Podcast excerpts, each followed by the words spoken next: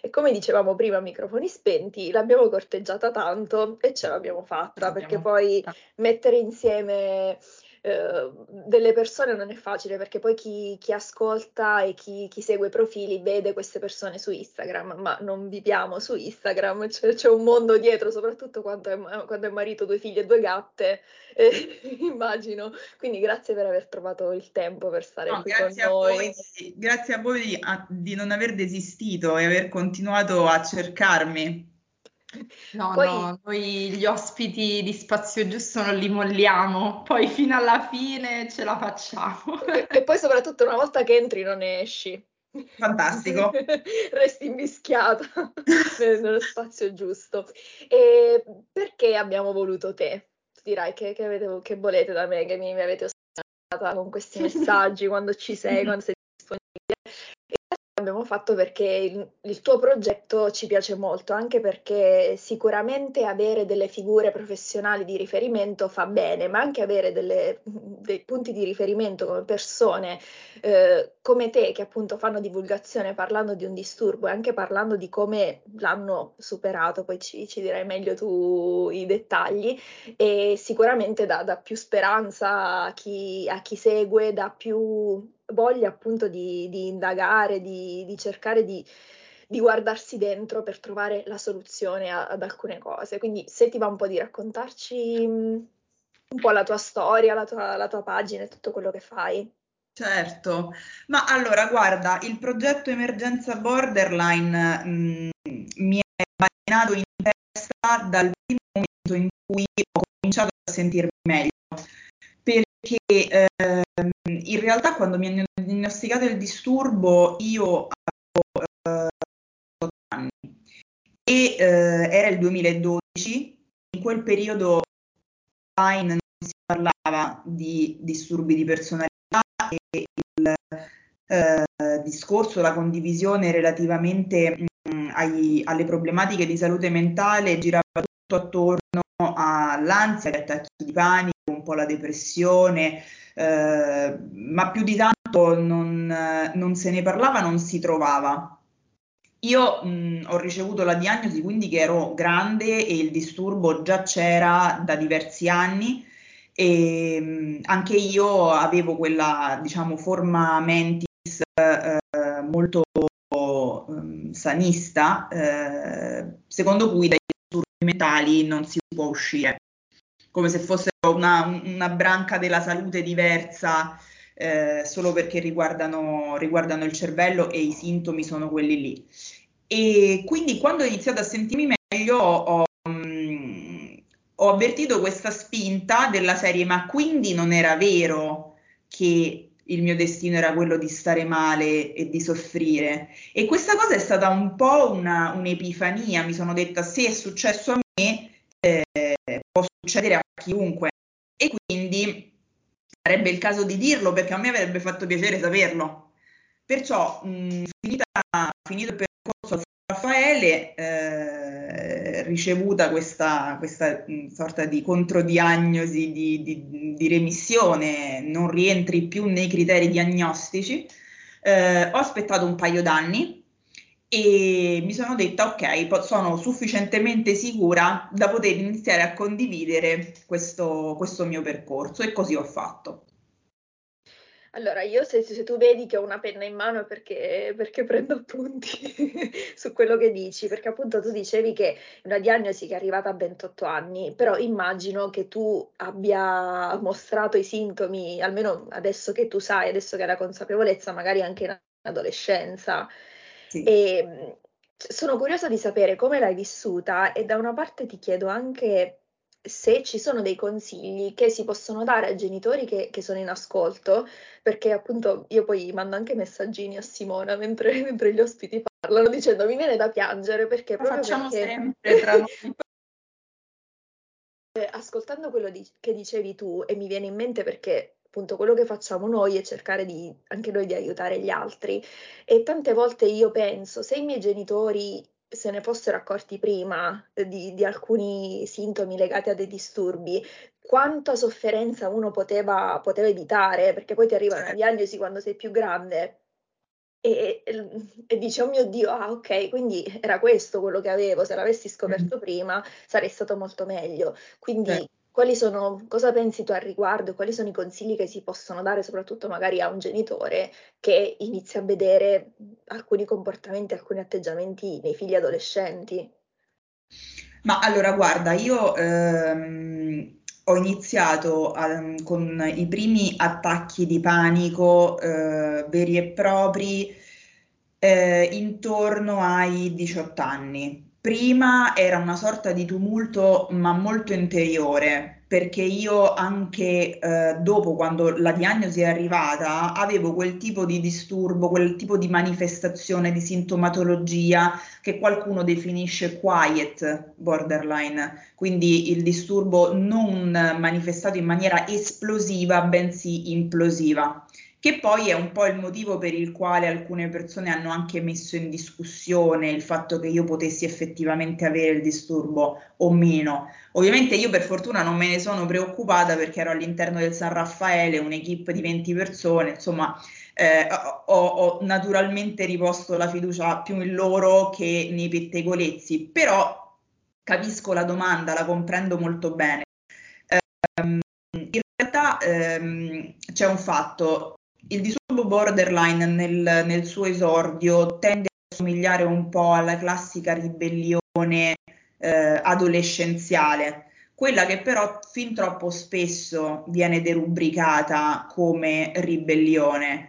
Quando ehm, il, il rapporto tra genitori e figli in quella fase lì è fin troppo conflittuale, per quanto mi riguarda, è sempre una buona idea rivolgersi a qualcuno per un supporto alla genitorialità. Perché è vero che ehm, la relazione appunto genitore-figli può anche comprendere un periodo di questo tipo qui, ma è comunque qualcosa che non va lasciata al caso e al fatto che, vabbè, tanto sei mio figlio, tanto sei mia madre, prima o poi una quadra la troveremo. Perché quello che succede nel frattempo è che la comunicazione si sfilaccia. E il fatto di sfilacciare la comunicazione porta a tutta un'altra serie di situazioni per cui io penso nella mia testa a quello che ci siamo detti e mi rifiuto magari dopo un po' di tempo di, di parlartene, eh, oppure mi convinco che tu non sei lì per me ad ascoltarmi, che non te ne frega niente, o magari ne parlo con altre persone che non sia tu che non è sbagliato di per sé confrontarsi con i pari, ok? Poi lo fanno i genitori con i loro amici, conoscenti, familiari e lo fanno i figli con i loro amici, eccetera. Il problema è quando poi il nostro conflitto si sposta solo su un piano esterno, perché tu ti convinci che vadano bene certe cose delle quali magari ti sei confrontato con altri genitori, ma che non sono quelle che accadono tra le, mura, tra le quattro mura di casa nostra.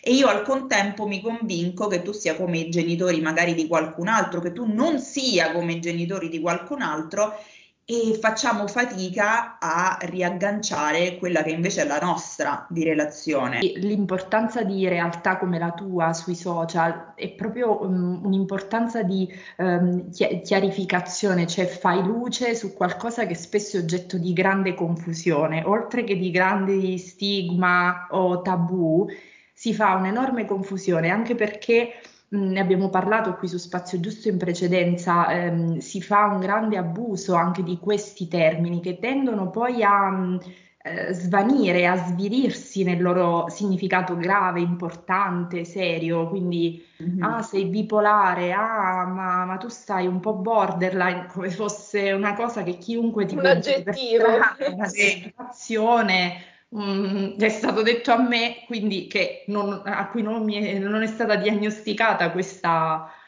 questo problema. Quindi ehm, secondo me è un valore proprio multiplo, eh, di, innanzitutto proprio di lente di ingrandimento, perché se ne, non se ne parla o se se ne parla se ne parla male o si fa una grande confusione. E poi ci sono più parti che intervengono eh, diciamo nel miglioramento di questa, di questa diagnosi, quindi anche il ruolo dei genitori nei confronti dei figli, Sì. C'è, un, c'è, una complessità di figure che eh, fa la differenza, immagino. Sicuramente, sì, sì. Guarda, io ti ringrazio per questo feedback. Eh, in realtà, quando ho iniziato, mh, diciamo, la condivisione, la testimonianza, ero molto naive, nel senso che eh, pensavo sarebbe stata ehm, accolta meglio, ecco, mentre invece ci sono stati lunghi anni di critiche molto aspre, molto ehm,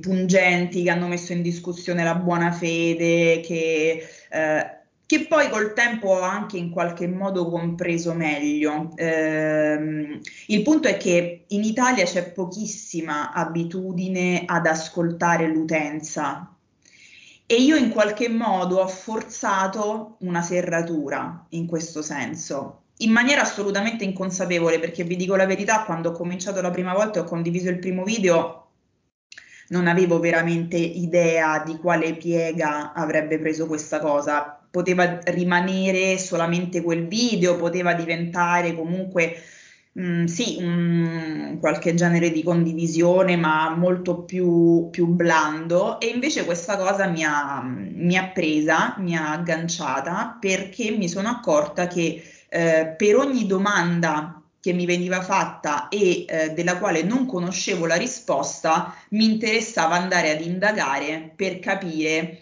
se c'era qualcosa effettivamente che io potevo fare per avvicinare di più quella persona alla risposta che stava cercando. E eh, senza neanche rendermene conto, sono passati gli anni, dal 2015 siamo arrivati ad oggi, quindi eh, è stato un percorso lungo, è stato un percorso articolato, ma è stato anche un percorso del quale alla fine, eh, dal quale mi sono fatta eh, trasportare. Perciò mi rendo conto che eh, d'altro canto se non ci fosse stata una eh, psicoterapia così strutturata che mi ha insegnato a pormi le domande in un certo modo. Quindi il famoso dialogo socratico, quello in cui tu eh, rimandi la domanda anziché dare la risposta e allarghi no, la, l'ampiezza del, eh, del ragionamento, perché noi come esseri umani siamo abituati ad andare eh, per, um, per, convinzioni in qualche modo, quindi non lo so, il fuoco brucia e quindi non mi avvicino, punto, e non mi faccio altre Mito domande. Della caverna. Mito della caverna. Esattamente, esattamente. E ci sta che sia anche così, perché non è che possiamo sempre stare lì a, a perderci in mille ragionamenti.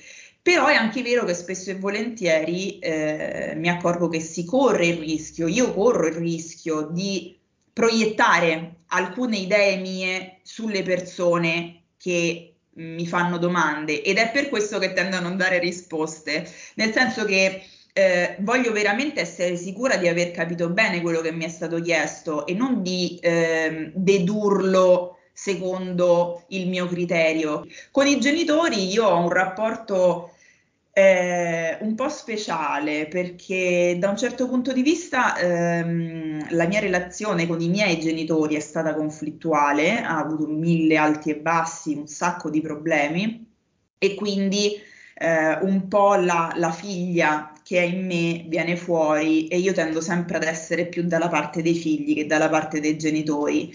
Eh, caso vuole però che adesso sono genitore anch'io, quindi mi tocca per forza di cose eh, eh, immedesina- immedesimarmi anche no? nelle difficoltà che hanno loro per cercare di far quadrare tutto quello che c'è da far quadrare. E questa cosa eh, ha ampliato il mio punto di vista e eh, anche con tutte le difficoltà del caso però mi permette di eh, empatizzare proprio di più.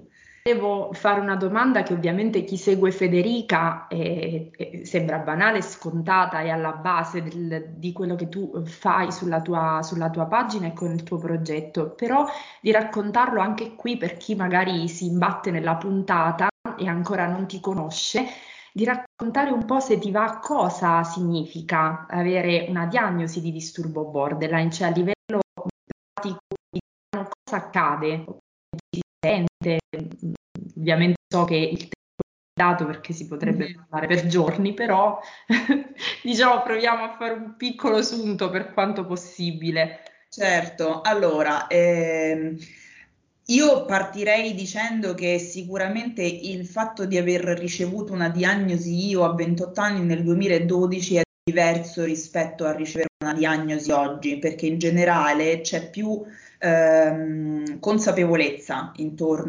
ai disturbi di personalità. Poi vedere il tipo di consapevolezza logicamente, eh, però è, sono, sono quantomeno diciture che eh, si conoscono molto di più. Io ovviamente all'epoca non avevo assolutamente idea neanche che esistessero esistessero disturbi di personalità, quindi quando me l'hanno diagnosticato sono un po' cascata dal pero, nel senso che io mi ricordo che quel giorno, il giorno della restituzione, ero seduta in sala d'attesa e mi sono detta se mi dicono ancora una volta che ho l'ansia e gli attacchi di panico, io non so più dove andare a sbattere la testa, perché questa cosa è veramente quella, ecco, lì ho sperimentato in qualche modo l'etichetta, perché ho sentito che si dava sto nome vago al modo in cui io mi sentivo, però era come se fosse una roba appiccicata addosso, mh, mm, non, con la quale veramente dovevo fare i conti per forza,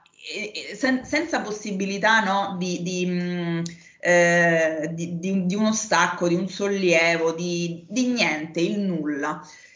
Quando sono entrata in, in stanza e mi hanno detto eh, hai il disturbo borderline di personalità, ne hai mai sentito parlare? Io sono rimasta un po' appesa come una fessa perché ho detto che, ca- che caspita, che, che, che, che stregoneria! e mi sono subito interessata perché sai io poi sono una, una, persona che va abbastanza sul cognitivo, quindi a me se, se mi dici qualcosa che non so mi agganci subito. E eh, il mio psichiatra mi ha fatto il famoso spiegone del cervello, cosa che io condivido spesso. Sostanzialmente mi ha disegnato un cervello su un foglio e mi ha detto: Il tuo cervello funziona così e cos'ha. E io l'ho sentito tanto risuonare questo ragionamento. Lui è stato molto bravo nella restituzione perché ehm, non mi ha fatto sentire minimamente giudicata. Il problema è che noi non siamo indietro dal punto di vista delle competenze o della ricerca.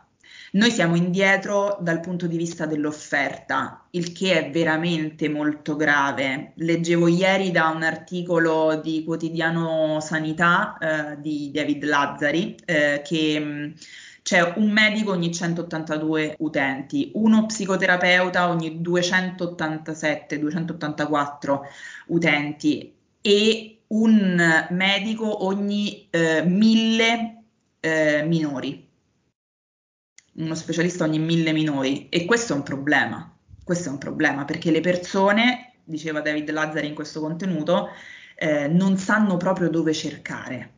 Noi cerchiamo sempre di, di, dare qualche informazione senza andare troppo oltre perché poi ovviamente ognuno deve deve avere poi il suo modo per, per indagare, per non dare troppe informazioni, certo. perché appunto eh, Simona ti, ti, ha chiesto un po' come si riconosce il disturbo, io ho avuto un po' paura a chiedertelo, ma non tanto per me, ma perché tante volte persone ascoltano, leggono e dicono hai visto?